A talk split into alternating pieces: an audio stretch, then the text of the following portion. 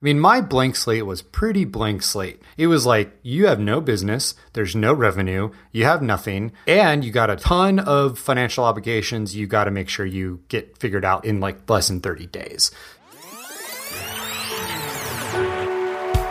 Hey, podcast listener, even if you are alone in your entrepreneurial journey, know that today, right now in your earbuds, you are joined by thousands of entrepreneurs from all around the globe seeking to grow better, more profitable location independent businesses. If you'd like to learn more about what we do and download our entire back catalog, check out tropicalmba.com.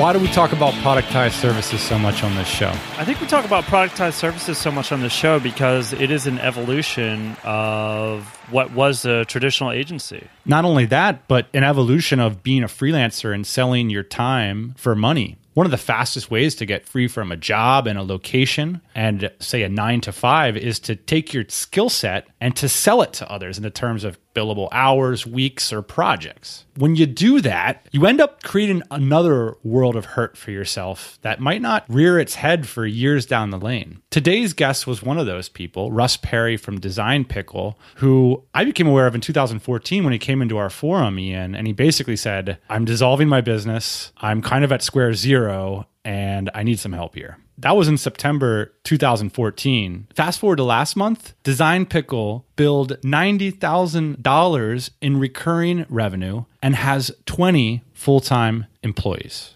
These are the kinds of stories, Dan, that I live for on this show. it's from the bottom of the bottom to rising up to the top everybody has a skill set that is valuable to other people. In particular, if you have a job, somebody's already paying you for what you do. So, how might one resist the temptation to sell it by the hour and to create a product out of your skill instead. So we're going to really dig into how Russ was able to do that. So back to that first post when I first became aware of Russ, that's how this conversation starts. I actually just read it back to Russ to find out where he was at that moment in his life. I don't want a pickle. Just want to ride on my motorcycle. So let me read back a post that you wrote in September of 2014. it's called Looking for Guidance and Experience. Long story short, I've been running a fairly successful advertising and branding agency for the last 10 years. So you jumped into the forum and you were like, hey guys, I really like being here. I need to make some quick decisions in my life. Oh man. In 2013, we broke 3 million in revenue with virtually no profit quite a grind. Last week, we agreed to call it quits. So you came into the forum and you were like, wow, just take me back to that moment, like the week that you agreed to call it quits. Like, how did you make that decision?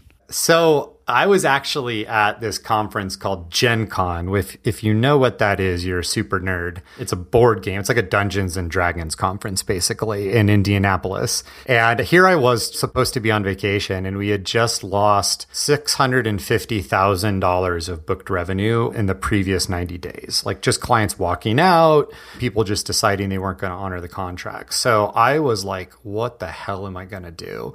So I basically Skyped from the Marriott hotel lobby Wi Fi in Indianapolis, my partner who was in Argentina, that's where our creative production team was then. And I just said, dude, I can't do this anymore. I had drained my savings. I had pretty much almost gotten divorced, not recently, but in 2012 and 2011, it was just like uh, my marriage was put to the test. But I realized that I just had lost all passion and I was the primary business dev guy. And there was no way I, we were at zero at that point. We had a few smaller accounts that we were going to ride out through the year. So I just said, I'm done. And that was like end of August. So we basically came to an agreement on how to liquidate the accounts and our iMacs. There's not a lot of assets in a creative business. You have some outdated hard drive drives and old computers. And that was that. So September 1, I was unemployed. I had no job, no plan, no savings. I was married. I had two kids at the time. I now have three. So it was a bit stressful. And I had been listening to the Tropical MBA all this time. So I was like, well, this can't hurt. Let's join the DC. but Russ, you had $3 million in revenue, right? Ah, yes, the vanity metric of revenue. Correct. But, and this is kind of gave me the experience at how to work with outsourced creative teams. The whole business model assumptions were based around, rightfully so, the Argentine peso kind of crashing, which it ended up doing fairly successfully. So my partner was an economist and we thought, hey, let's build this model. We'll do all our production in Argentina, save a bunch of cash on the back end, and that will be our profits. Well, turns out when you try to do everything under the sun, you can't get good at anything. And so we were having to redo so much work. There were so many problems. There was so much quality control issues that we just basically burned any hopes of profits around that. It's interesting hitching your business onto a failing nation or a failing economy, right? it's like a lot of times we'll build these businesses and you won't think who you're reliant on. And in your case, you're reliant on their currency in some way. Yeah. And it didn't work out so well. I was also kind of in the passenger seat a lot too. I had really thought many times, and we tried it from time to time hey, we got to niche down, we got to specialize. There's no agencies being sold, there's no agencies that are really succeeding being this generalist type of group. And my partner, we're still good friends, but he argued really, it was just a partnership disagreement. He wanted to be the agency that does everything. And ultimately, we just kind of came to a stalemate and stalled out. What it really came down to, and this was just the epiphany I had, was I hated the agency model. It was like I was a slave almost in a lot of ways. Here I was with no more than six or seven clients that were paying us $250,000 plus a year. And I was flying all around the country. I was doing things that were just underappreciated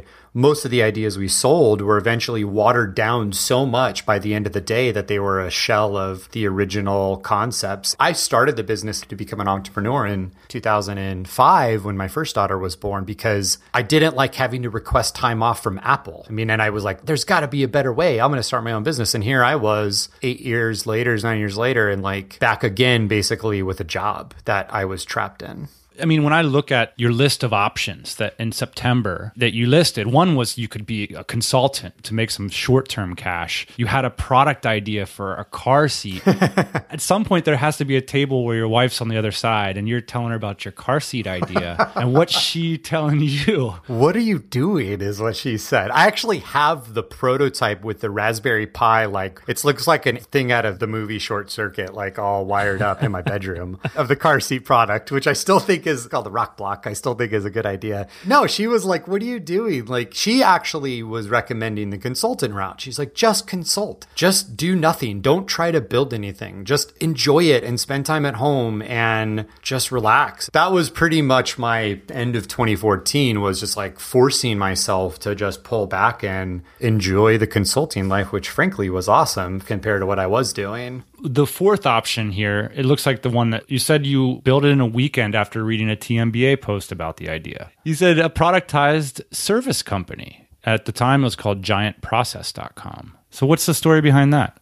This was like the prequel to Design Pickle, where I was starting to think I have this ability to manage design really well remotely. And I've had a lot of friends who did large format printing. So I thought maybe there's a way to print, you know, like internally with businesses, their systems and processes are always kind of a nightmare. And that's just frankly something I love to do. I love to get into Lucidchart and just like document systems and document processes and workflows. And frankly, I think that's why we've done well with Design Pickle because everything is so clear, the process. So I thought, well, maybe I could document processes, send it somewhere to get designed, and print these large format posters that businesses would buy, but do it on a subscription model. So every quarter I call them and say, hey, here's your process for your quality control system. Is this still right? Is it not? Do you need an update? I launched it. I, you know, convinced a few friends to sign up for it, but it just was too Russ Perry intensive. I mean, the core functionality of creating these workflows and systems was just an extraordinary amount of digging. And ultimately, there was no way I could really be successful at that without a much different engagement with the clients. I couldn't do that in like a phone call. How did the process idea, the poster idea, then evolve into what became Design Pickle? So I think it just laid the groundwork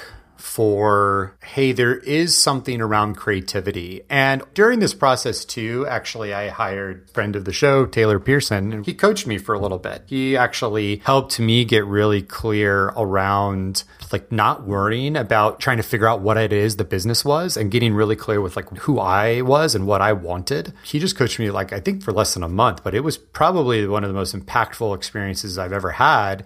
And out of that, I just realized I'm not going to try to do anything. I'm just going to work on and journal and get clear with what Russ Perry wants and what my family wants and where do I want to be in 3 years. And I just stopped creating. I just was a consultant and I was getting paid a lot of money to design business cards and and do these other things, but I wasn't trying to actively create something. And that I think allowed me to have the space then to start to subconsciously create. I don't even know if that makes sense, but my consulting slowly started to grow because immediately when I was on the market, I was freaking out and I just emailed everybody I knew, Can you hire me? Can you hire me? Can you hire me? And then, like a typical sales cycle, 30 days, 60 days later, then the people started getting back to me. And before I knew it, I had more consulting work on the design design side than I could personally handle. And I was like, this sucks. I don't want to do this. What am I going to do? I don't want to. I wasn't too good for it, but I just, in my mind, I'm like, this is not optimizing my output of energy. In my mind, I was like, okay, how could I do this differently? And I went on Upwork, and the very first person I hired, not for anything other than to help me with my consultancy, was a project manager. And that person now is like my first employee in the Philippines who manages our whole team. Working in the consulting, he started to hire designers. I was like, oh, well, I don't want to design business business cards. Here, client, here's an email. Just email this generic email I set up. And then it would go to my project manager and he would design it with a freelance designer. So we did that through December. And then I read The Seven Day Startup. and to, just to clarify, this is The Seven Day Startup by Dan Norris. Correct. Yeah. And I read it and I was like, holy shit, I have this business. This is my business, but for design. What? And it was right around Christmas time, and I was like, I'm gonna do this. I'm so pumped. and it all just had come out of organically, like trying to have an easy life with consulting. So, just for frame of reference, Russ, can you let us know the headcount and the revenue currently of the business as of May 2016? Yeah, so just this morning, we're right at $90,000 a month in recurring revenue. And we have 20 full time employees in the Philippines. And then I have me and one other guy here. And we're going to soon be hiring someone else here in Arizona. You know, it seems like the seven day startup, that book was really a turning point for you and your business because it seems like you were on your way to building another agency, just kind of in a different capacity, right? But there's not a whole lot of difference between agency and consulting, right? And it seems like you were starting to build that again, but then you kind of had this breakthrough when you read this book. And so, what in that book helped you kind of reframe the way that you're going to form this business? Because essentially the work is the same, right? It's design work, but it's the way that you've packaged it. I mean, it was kind of funny because literally WP Curve and Design Pickle at the core is the same model, just they do WordPress updates, we do design. One piece that came out of Taylor's work together was this thing called the decision making filter. And I apologize, Taylor, if I'm like giving away all your consulting secrets. But the thought was, hey, what are things that must be true for me to achieve the lifestyle that I want? And so during the consulting phase era, if you will, I had created these things like, hey, I want to work remotely, I want recurring revenue, I want all these things. And so it became very clear that consulting failed at a lot of those. And you're right, I just was kind of creating another agency. So I had this checklist, if you will, in my mind. I still have the printed one here in my office just to kind of keep me honest. Would you mind listing some of those things now? So the process actually starts with, I think, where most people start in terms of goal setting or, hey, where do I want to be? And that's deciding deciding kind of the things that you want to accomplish or achieve. And the timeline that I used was three years because three years is enough time that you don't really know where you're going to be, but it's real enough. On that list was a lot of random things like I wanted another kid, successfully achieved. I wanted to be able to travel two months out of the year. I wanted more volunteer time, et cetera, et cetera. So you create that list, but then the secret sauce is creating this list of decision making filters, is what kind of came out of the conversations with Taylor, where these things have to be true. They're like logic checks, if you will, so that those outcomes can happen. And the easiest one is the travel one. If you want to travel a bunch, you can't have a brick and mortar business that requires your physical presence all the time. So by very nature, the decision making filter then starts to kind of call out where you're not in alignment with where you want to go. So on my personal filter, a virtualized team and work anywhere type environment, recurring revenue, that was purely out of coming from the agency world. Like I did not want to chase down any more accounts receivables ever again. I just wanted money coming in and I just knew it and I can plan on it. The other ones were leveraging my past experience. So coming back to the rock block, the car seat idea, that was the big reality for me was like, okay, I'm going to make this product. I'm manufactured in China. And then I had this item on my decision making filter. Like you got to leverage your own experience. And it was the record, er, just, you know, nothing about manufacturing. You know, nothing about selling products. Like, what are you doing? This is a terrible idea. So it actually is like prevents shiny object syndrome a little bit too, having these things in place. And it's not like you wanted to get away from graphic design work either. So, I mean, I don't want to discourage, and I don't think you're saying, you know, don't go after your passion. If your passion is designing a car seat and switching industries and learning how to manufacture in China, I think that's a great vision. But that wasn't really your problem, right? It wasn't that you hated graphic design anymore, it was that you hated the business model. Exactly. And so, what I found is the first set of things, the three year outcomes, were very personal. They were very like, lifestyle driven. And then the decision making filters were very business model ish. And I tried to not think of what it is I was going to do. I was just sort of trying to think of like, okay, what is the perfect DNA of a company that would enable these lifestyle outcomes? So I had these lists and then I just chilled. And I probably think we completed the work in like October. So like October, November, did nothing. Go through Thanksgiving, nothing. Get into the Christmas season, just consulting. And then boom, I read the book and then I pulled out the list and I was like, oh man, I have this idea. Okay, let's check it. I was nervous. I was like, oh man, is this going to work? Is this the right idea? And lo and behold, I think for all but one item, it passed. Like the concept of design pickle, that business model, like totally fit my decision making filter. And then at that point, I knew was go time. So, Russ, a question here. I think a lot of people are scared to actually put down on paper what they want in their life. You certainly did that. And you certainly built a business around what you wanted. I mean, it took you a while to get to that point in your life, right? Where you said, like, I deserve these kinds of things. I've gone through the dregs. And so, what recommendations do you give for people to get to that point sooner in their life so they don't have to go through some of the pitfalls that you had to go through? The biggest mistake, and I think what caused me to, I mean, it brought me to some really dark times in my life was always trying to do what I thought others would want or what I should be doing as an entrepreneur, whether that's like creating a $3 million business or, oh, I have to travel because that's what agency people do. Like, I just had all of these scripts in my mind and stories in my mind of what a dad should do, what an entrepreneurial dad should do, of what I should do to not be like my dad. I mean, maybe I had a lot of daddy issues. I'm not sure. but I think for most folks, they never get the blank slate opportunity that I really had. I mean, my blank slate was pretty blank slate. It was like, you have no business, there's no revenue, you have nothing, and you got a ton of financial obligations you got to make sure you get figured out in like less than 30 days. So that forces you to get really honest with yourself of where you're at and what you're doing. But the two killer tips I tell everybody is one, be selfish about it don't think about what your kids want or your significant others or your church or whatever. Like you just do what you want and create those things around you first. Because if you're not at your core being satisfied and fulfilled, no way you could do that for anybody else. And then the other thing for me was a hack I feel like really accelerates time, and that is hiring coaches. I've invested a ton of money in coaching. And for me, it's like the time machine for getting results faster because of the level of accountability accountability and then just the financial commitment to making sure you're going to get your ass kicked if they're a good coach. I feel like I know a lot of people in that agency, that consulting business model, or business models that are very similar. They've got the revenue coming in and they just can't change over to like a productized service. I don't know what the reasons are. Why is it so hard, do you think? And I wonder, does it have something to do with when you had like no money and a lot of financial obligations? Obligation. There's something in that mix that I feel like prevents people from doing what you did. So every service-based industry you talk to that their primary driver of revenue is services, every CEO or owner is like, "Oh man, I just want to create a product or something I can sell that's automatically, you know, a subscription-based kind of thing where money comes in every month." Every single person, that's their pipe dream.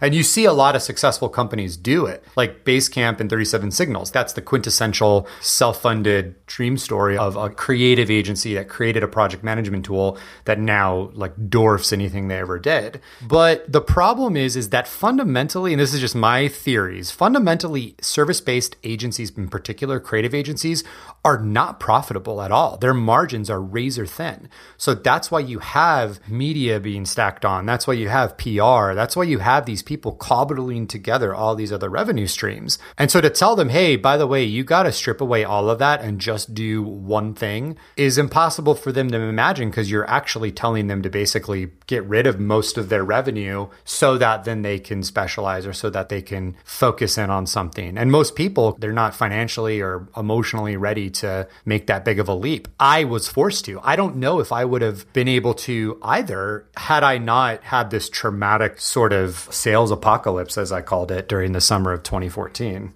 I'm sure we all know on this call people that were just in a situation similar to yours that somehow kept a few of those clients and kept going for 10 more years. Yeah. Well, because it's hard to cut off that revenue stream. I mean, emotionally, it's like, hey, I've got money coming in, and you walked away from a fair amount of it, but it wasn't the right kind of money. So let's talk a little bit, Russ, about why Design Pickle is creating the right kind of money for you and how the financials of the business actually work and why they are advantageous over the consulting and the agency model. At the core of Design Pickle is specialization. So we specialized on the straightforward production design of basically if you can explain it in an email and the output is a static graphic design file, that's our niche. I could list a thousand specific deliverables, but t-shirts, business cards, a brochure, a poster, a trade show graphic, and blog image, Instagram image, so on and so forth. So it's not necessarily the end product that we specialize. We're not specializing in Facebook ads, although we do a ton. We're specializing in graphic design content that is fairly straightforward to explain and not necessarily fundamental to your brand or business, like an app or a website or a brand new brand would be. You know, those are the kinds of things that take a lot more research, they take a lot more time and collaboration between a client and a designer. We assume most of those things are complete, or at least you're really happy with them before you come to us. We're like your worker bees for the things that are in your mind. You're like, oh man, I'm going to a trade show. I need a brochure and some cool new business cards and this poster we're going to do for like a fishbowl giveaway. Hey, design pickle, da, da, da, da, da, da. you send it. You know what you need, and we just execute that for you. So I'm working on a home remodel right now, and I think there's some parallels here. So what you used to do in the agency is you used to come into my house and you say, okay, we can put the fireplace here. We're going to knock this wall out. We're going to raise this ceiling up. Now, essentially, what you're doing is I'm, as a homeowner, I'll have somebody else do that design work probably, and then I come in and say, hey, Russ, I need this header moved up six inches. I need this doorway widened three feet. Nah, yeah. So the agency is like the architect and the general contractor. It's like, hey, I want a Tuscan home. Let's talk Tuscan homes. And then I come and I say, okay, here's all the things. And we're going to do the Tuscan home and here's the pool and blah, blah, blah. We're going to import these stones from Italy because I know that's like the kind of houses you're building now after you sold your sold your business. So Yeah, exactly. that's the agency. Whereas Design Pickle is like you need to replace your sink. So you're like, hey, plumber, can you replace the sink? Like you don't really care how he replaces the sink or install a new one. You just you know you need a plumber and he's gonna do it. But the plumber's not going to talk to you and be like, well, let's talk sinks. Like, what kind of sink would you like? That decision has sort of already been made. It almost seems like what Design Pickle does is it prevents you from having to hire somebody, right? A lot of these successful productized services I've seen coming out, they sort of take aim at people that 10 years ago you might have considered hiring. And that might be 40 50 60000 dollars on your books every year. And now you're saying hmm why don't i just pay russ 180 bucks a month and i got the same thing basically Yeah, well, 370 now. When we launched, it was a little bit cheaper. sorry Here's the dirty secret of most creative based services. If I only billed you for the amount of time I was actually designing, I like fractioned that out literally to the amount of time I was designing, I could not run a profitable business. So I have to either really increase my rate up to 50, 75, $100 an hour, or I have to charge for a lot of other things, which that's when you get into like project based pricing. You can't be profitable in today's economy doing only the kind of work that we do with the old school models. And so the guys and gals and the companies that try to make a living designing brochures and business cards, they have to really inflate their fees comparative to what the actual amount of time that they're designing because it doesn't take a lot of time. You would be done too fast and you'd be, oh, here's your $10 bill and the volume would just have to be insane. In support of the freelancers of the agencies, there's far more complex work now that we can never touch that people focus on and do, like digital architecture and website design and app design and all those kinds of things. The industry shifted, but when we're just trying to now take a piece of that and say, hey, yeah, you don't need to have a $45,000 a year full time employee to produce your trade show graphics, especially if you already have a brand kind of figured out. Yeah, the interesting thing I think from a business owner standpoint is that is a real cost, you know. So you have these projects, these little projects that come up and they add up enough that you think like, okay, well, I think now I can justify hiring somebody for $45, $65,000 a year to do this kind of work. And then you find out 6 months later, well, we're not really making so many graphics anymore, but we got this person on staff. Do we let them go? Do we find some other work for them? As a small business owner, you're always trying to figure out how to fill that person's time. So that's the small business owner side of it. Now, your side of it is kind of interesting too because people probably come to you, and I'm guessing you can tell me if this is true. People probably come to you a lot at certain times and then not so much at other times, but you're still charging them for the full time.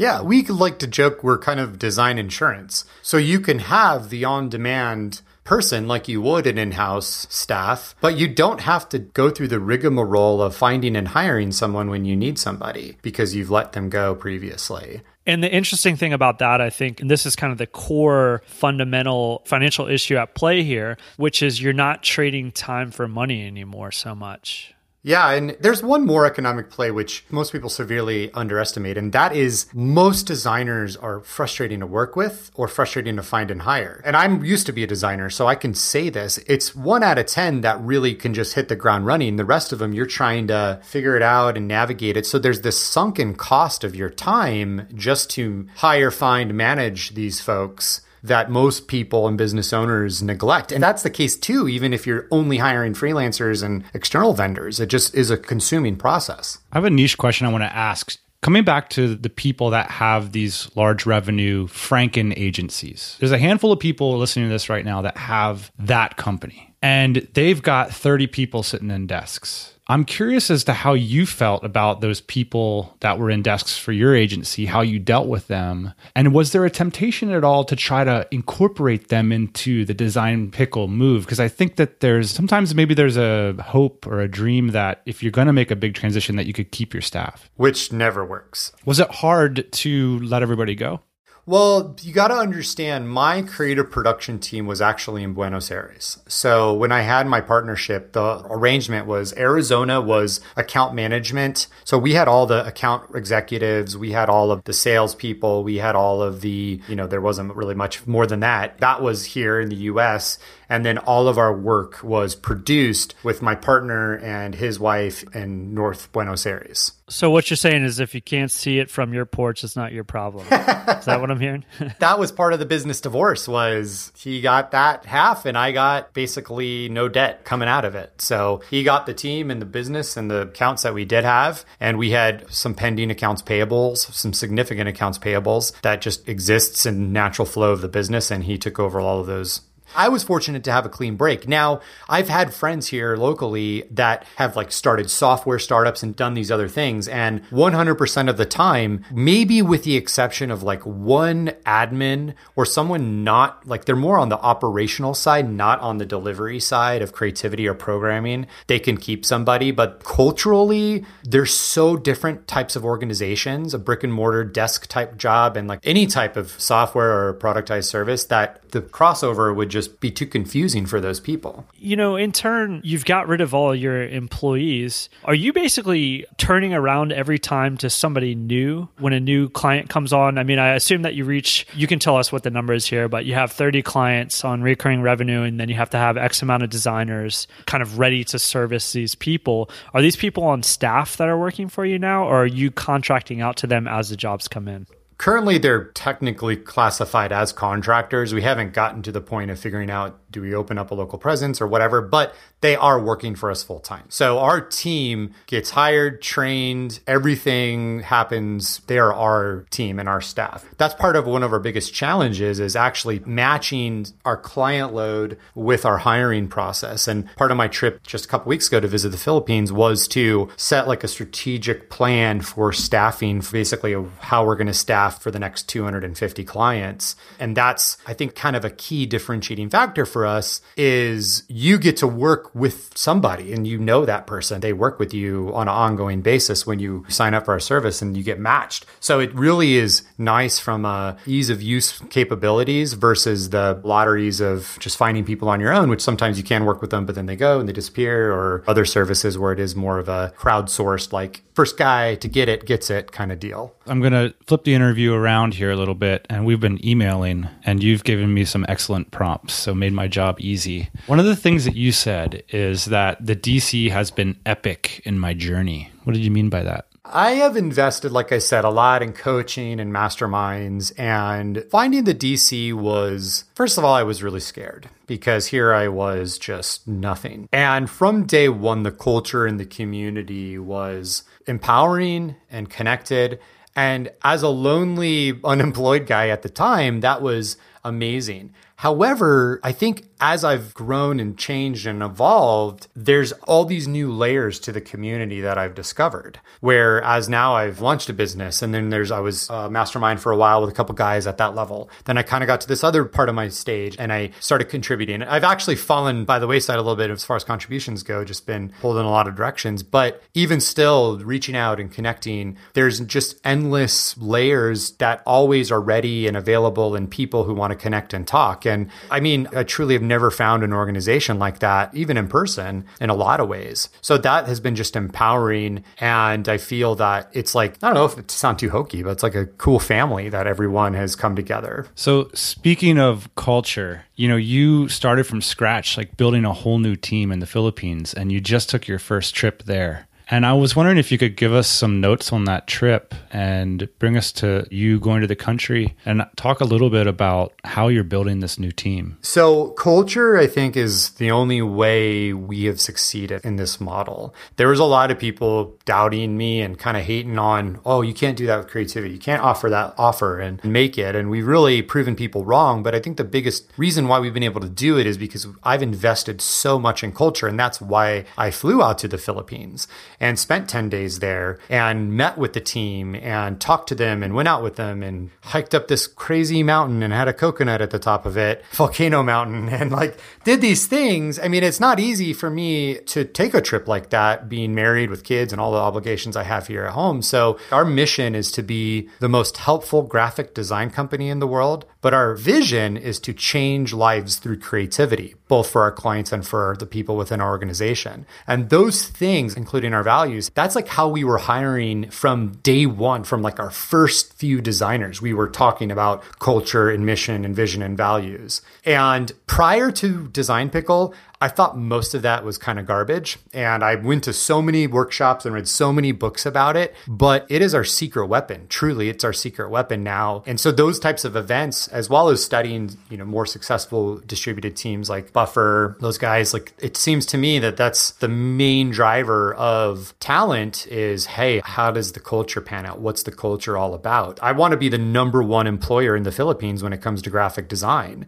We will do that. We already are. We've had people leave other companies and come to to us and they're like, this is amazing. Because at the end of the day, anyone can go hire outsourced designers and resell their time in some creative model. Like that's not a hard thing to do. But to create a culture around that and then deliver on that to our clients, that's Design Pickle. Russ, you were saying that if I come on as a client, then you hook me up with the designer and then it seems like you work directly with them. Is that true? Yeah. And I think that that says something to your culture and the amount of energy that you've put in to thinking through this because as we all know, you know, people kind of come and go a lot if you don't put an emphasis on why it should be that they're with your family. So I think as a customer, that makes me feel good when I show up and I see this person gets my vision and they've stuck with me through these projects. And I think the more that you work with the designer, the more they kind of understand your vision, right? And then the more valuable they can become. So I really see a lot of value in you building that culture. And we had our first like breakup where we promoted a designer to more of a management role and like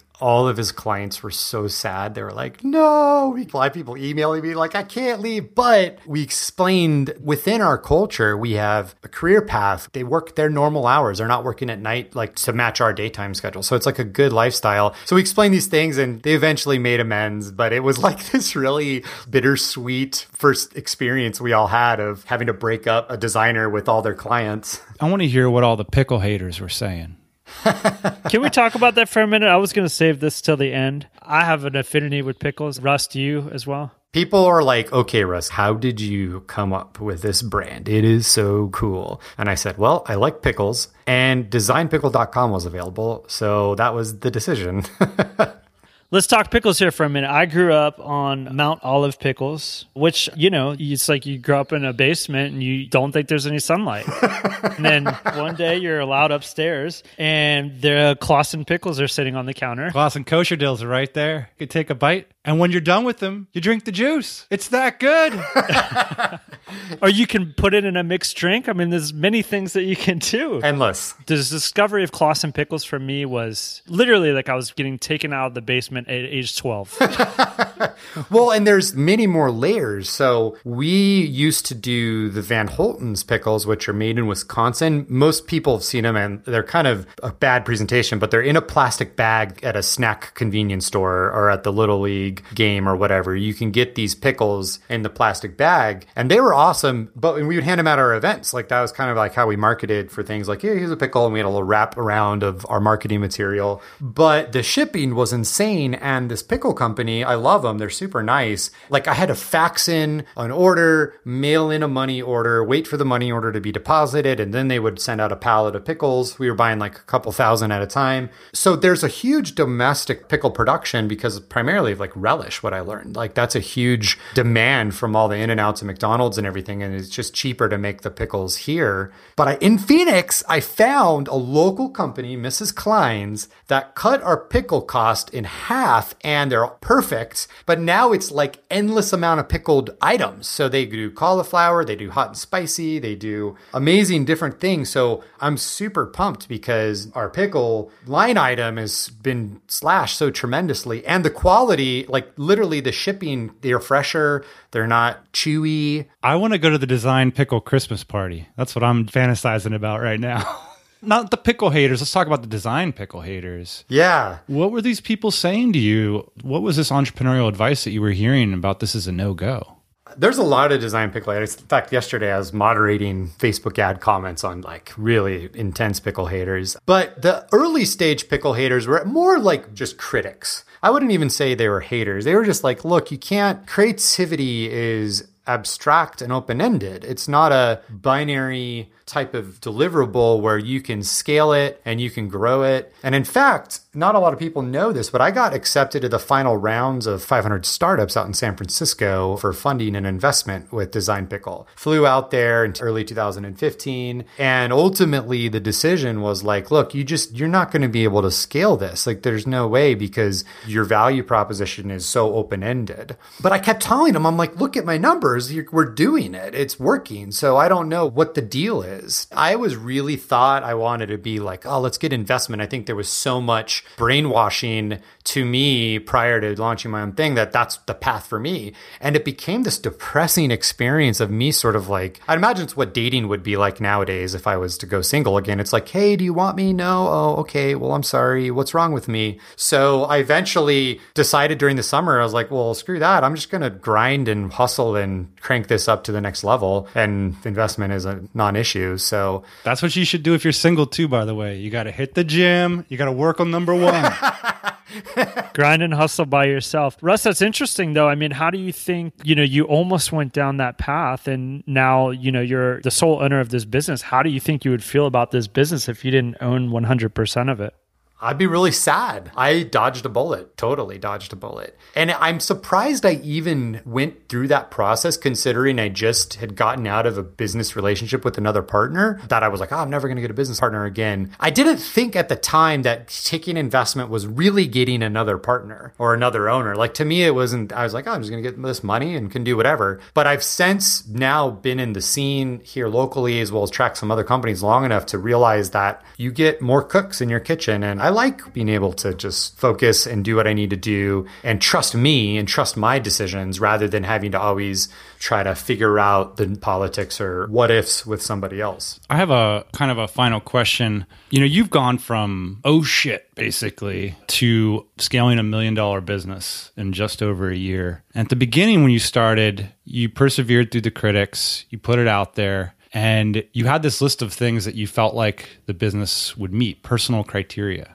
I'm wondering now over a year later and so much like you said entrepreneurial years have gone by did you get anything wrong? Would you do things differently? And how do you see things sort of going into the future? The one thing that I really thought kind of hindered us was I tried to hire too soon in terms of non essential. Like, I consider my design team kind of a core function of the business. That's like expanding your manufacturing if you just have the scale. But I try to hire a sales guy, I try to hire a account person to work with clients and client service. And I just didn't know what I was doing. So to try to bring people on that don't live inside your head and you don't even have anything documented or really you don't even know what you're doing was a big disaster in terms of the finances I invested in that and distractions on my time and training. So that to me was like the biggest lesson over the last 15 months is go as long as possible doing whatever it is you can on your own, simply so you know how to manage it and delegate it really, really well. For me, my personal experience was I tried to do that too soon. And here I was with a sales guy, like, what do you do? I don't know. Go do it. Go sell. You're not selling? Why are you selling? Like, this is confusing. And he was an awesome, super experienced sales guy. It just was not experienced in selling pickles. So that was a huge setback for us. It actually really hurt us financially in 2015 because your labor is just like your biggest line item on any business. We've all done that. And there's a lot of like guilty hands going up in the audience right now, hiring the big ringer employee or salesperson or marketing person to bring something to your business that isn't already there. It's all about finding that like new DNA that you don't know what it is yet. So it's hard to have somebody bring it to the table. Where do you see the next 15 months taking you? Are you going to take that vacation? That's what I really want to know.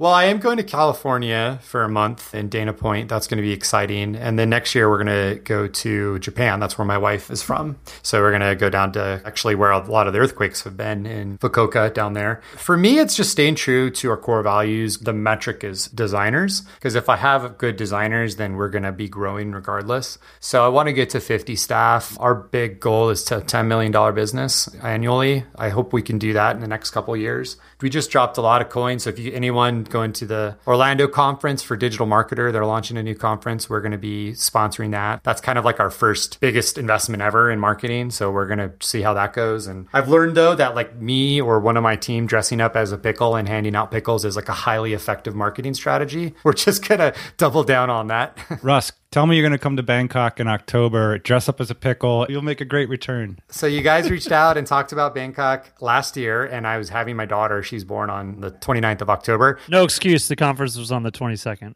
but continue. it's already pre-approved. In fact, I'm going to try to bring my wife out and oh my. make it a big trip. So I will be there, guaranteed. That's wonderful. This is probably worthy of bringing out the old applause effect. It's a conversion on the show. Russ, you got a really compelling story. Maybe we'll get to hear more about it in Bangkok. Yeah, I'd love to share more. That would be fun. Thanks so much for coming on the show, Russ. We really appreciate it. I don't want a pickle. Just want to ride on my motorcycle. Well, I don't have anything to add to that. I think Russ pretty much came on the show and dropped the mic. But if you have something to add to that, we'd love to hear from you. We're going to be discussing this one as well as linking to Russ's business and all the other businesses that were mentioned in this episode at tropicalmba.com slash pickle. Ian, do you really eat the pickle juice? Man, I'll tell you what, I flick it on my sandwich because it's got flavor. And if you want to know what I'm talking about, just listen in after the outro music to this show. Hey, thanks for listening to the Tropical MBA podcast. You can go to tropicalmba.com, get access to hundreds of back episodes and all kinds of other goodies. Load up your iPod. That is the cheapest way to fly business class on your next international flight. We will see you next Thursday morning, 8 a.m. Eastern Standard Time.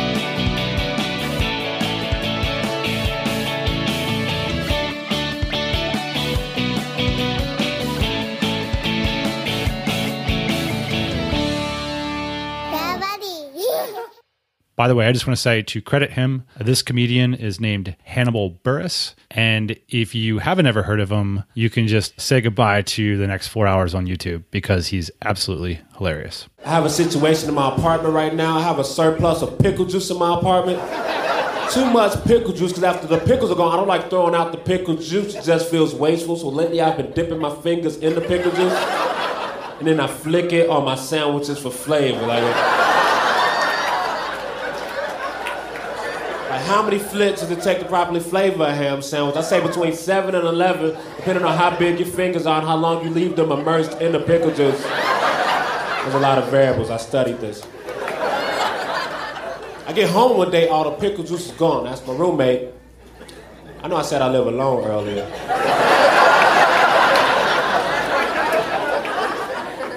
but I like to establish different realities for every joke.